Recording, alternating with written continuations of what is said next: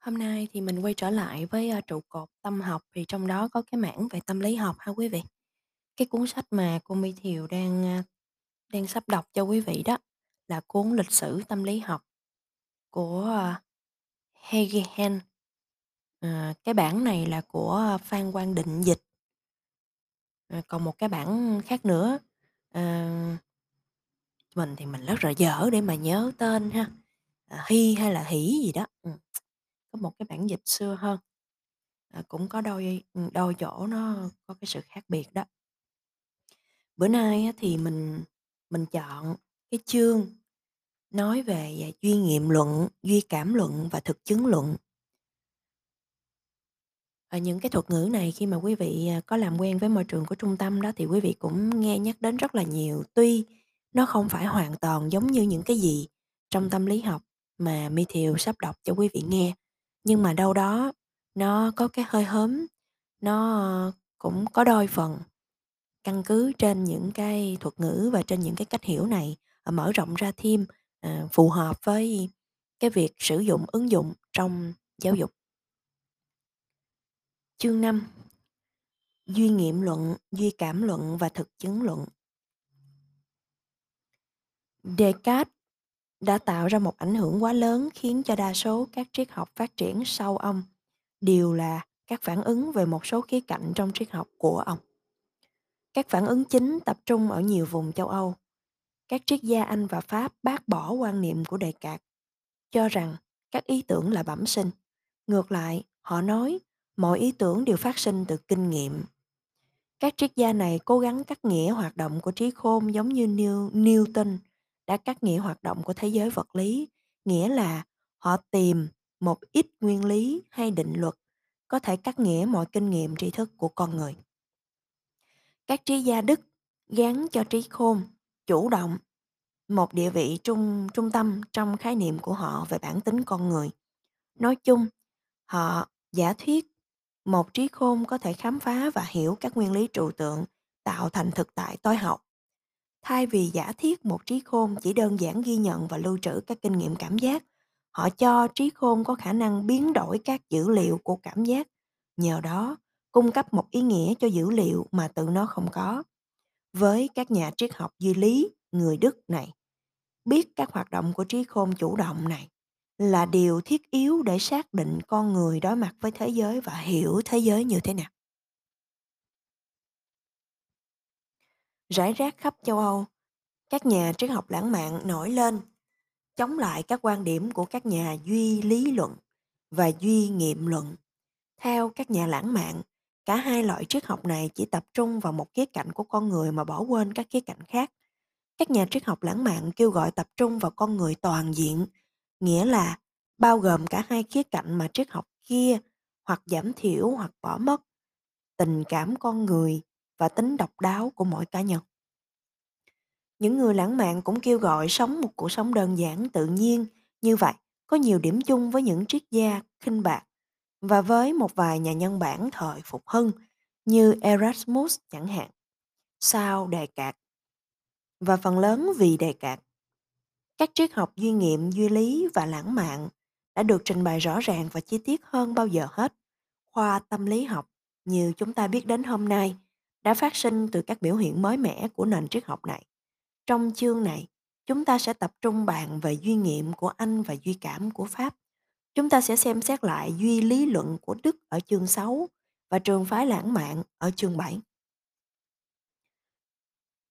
Trong những cái phần sắp tới thì My Thiệu sẽ không đi vào cụ thể các cái tác giả và những cái quan điểm của họ khác nhau như thế nào ha quý vị ha. Chỉ đọc cho quý vị cái phần đề dẫn ở mỗi cái trường phái duy thôi. Duy nghiệm Anh Nhà duy nghiệm là người tin rằng tri thức phái sinh từ kinh nghiệm. Tầm quan trọng của kinh nghiệm thường được nhấn mạnh thay vì các ý tưởng bẩm sinh vốn được cho là phát sinh độc lập với kinh nghiệm. Duy nghiệm luận, vì vậy là một triết học nhấn mạnh tầm quan trọng của kinh nghiệm trong việc đạt đến tri thức. Thuật ngữ kinh nghiệm, theo định nghĩa của duy nghiệm luận, là làm cho vấn đề trở nên phức tạp hơn bởi vì nó có nhiều loại kinh nghiệm. Có các kinh nghiệm bên trong như giấc mơ, tưởng tượng và đủ dạng cảm xúc. Cũng vậy, khi người ta suy nghĩ thuận lý Như trong diễn dịch toán học, người ta có những kinh nghiệm sống động trong tâm trí. Tuy nhiên, thông thường người ta đã bỏ qua thể loại kinh nghiệm tâm linh à, khỏi định nghĩa về duy nghiệm luận và kể đến các kinh nghiệm thuộc về giác quan. Nhưng cả sau khi tập trung vào kinh nghiệm thuộc về thế giới giác quan trong định nghĩa của duy nghiệm luận đi nữa thì vẫn là một vấn đề à, bởi vì nó có nghĩa là bất cứ nhà triết học nào coi kinh nghiệm giác quan là quan trọng trong việc đạt đến tri thức đều có thể gọi là nhà duy nghiệm luận cả. Nếu đúng là như thế thì ngay cả đề cạc cũng có thể được gọi là nhà duy nghiệm luận vì theo ông nhiều ý tưởng xuất phát từ kinh nghiệm giác quan. Như thế Nhìn nhận tầm quan trọng của kinh nghiệm thuộc về thế giới giác quan không phải là yếu tố duy nhất để một người được gọi là nhà duy nghiệm luận. Vậy thì, nhà duy nghiệm luận thực sự là gì? Trong sách này, chúng ta sẽ sử dụng định nghĩa sau đây về thuyết duy nghiệm. Duy nghiệm là loại nhận thức khẳng định rằng chứng cứ của giác quan tạo thành dữ liệu cơ bản của mọi tri thức. Tri thức không thể có trừ khi chứng cứ này được thu thập trước đã và mọi quy trình tiếp theo của trí khôn phải sử dụng chứng cứ này và chỉ chứng cứ này mà thôi trong việc hình thành và các phát biểu về thế giới thật. Định nghĩa này của Robinson 1986 trang 205. Cần lưu ý một số thuật ngữ trong định nghĩa của Robinson. Thứ nhất, nó khẳng định rằng kinh nghiệm thuộc thế giới giác quan tạo thành dữ liệu cơ bản của tri thức. Nó không nói rằng chỉ có kinh nghiệm ấy mới làm thành tri thức. Thứ hai, nó khẳng định rằng tri thức không thể có trước khi các chứng cứ giác quan đã được thu thập. Như thế, đối với nhà duy nghiệm luận, việc đạt đến tri thức bắt đầu với kinh nghiệm thuộc thế giới giác quan. Thứ ba, mọi quy trình tiếp theo của trí khôn phải tập trung dựa vào kinh nghiệm giác quan mà thôi trong việc hình thành các phát biểu về thế giới như thế không phải sự nhận định các quy trình tinh thần là cái phân biệt người duy nghiệm với người duy lý, mà là các quy trình tư tưởng ấy nhấn mạnh vào điều gì. Hơn nữa, đa số các phương pháp tri thức luận đều sử dụng kinh nghiệm giác quan như một phần giải thích của chúng về nguồn gốc tri thức. Nhưng đối với người duy nghiệm, kinh nghiệm giác quan có vai trò quan trọng tối thượng.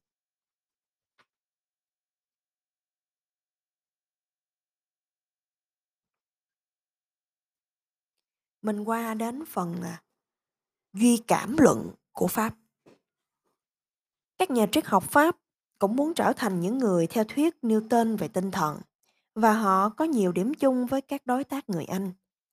Những người theo thuyết Newton về tinh thần của Pháp thường được gọi là các triết học, các nhà triết học tự nhiên, cơ giới, duy nghiệm và duy cảm. Mục đích của các nhà triết học Pháp cũng như Anh là cắt nghĩa tinh thần như Newton đã cắt nghĩa thế giới vật lý, nghĩa là bằng cách nhấn mạnh bản chất cơ học, giảng lược mọi hoạt động tinh thần và yếu tố cơ bản của chúng, chỉ sử dụng một số ít nguyên tắc cơ bản giảm thiểu hoặc loại bỏ mọi lý thuyết siêu hình học. Mọi nhà triết học Anh và Pháp được bàn đến trong chương này đều có chung một mục tiêu trên. Chúng ta gọi các nhà triết học Pháp là những nhà duy cảm vì họ cố ý nhấn mạnh tầm quan trọng của cảm giác trong việc cắt nghĩa mọi kinh nghiệm ý thức và vì tên gọi này thuận tiện để phân biệt với các nhà triết học Anh và Pháp. Tuy nhiên nhìn chung các nhà triết học Anh và do và Pháp giống nhau ở nhiều ở các nhiều ở nhiều điểm hơn là khác nhau. Ngoài cả hai đều chịu ảnh hưởng của Newton hay của Galileo trong trường hợp của Hubble, cả hai đều mạnh mẽ chống lại thuyết duy lý của Descartes. Đặc biệt niềm tin của ông vào các ý tưởng bẩm sinh về một tinh thần tự tại. Các nhà triết học Anh cũng như Pháp đều cho rằng mọi ý tưởng đều bắt nguồn từ kinh nghiệm và hầu hết nếu như không muốn nói là tất cả, hoạt động tinh thần đều có thể được cắt nghĩa bằng các luật liên tưởng tác động lên các ý tưởng ấy.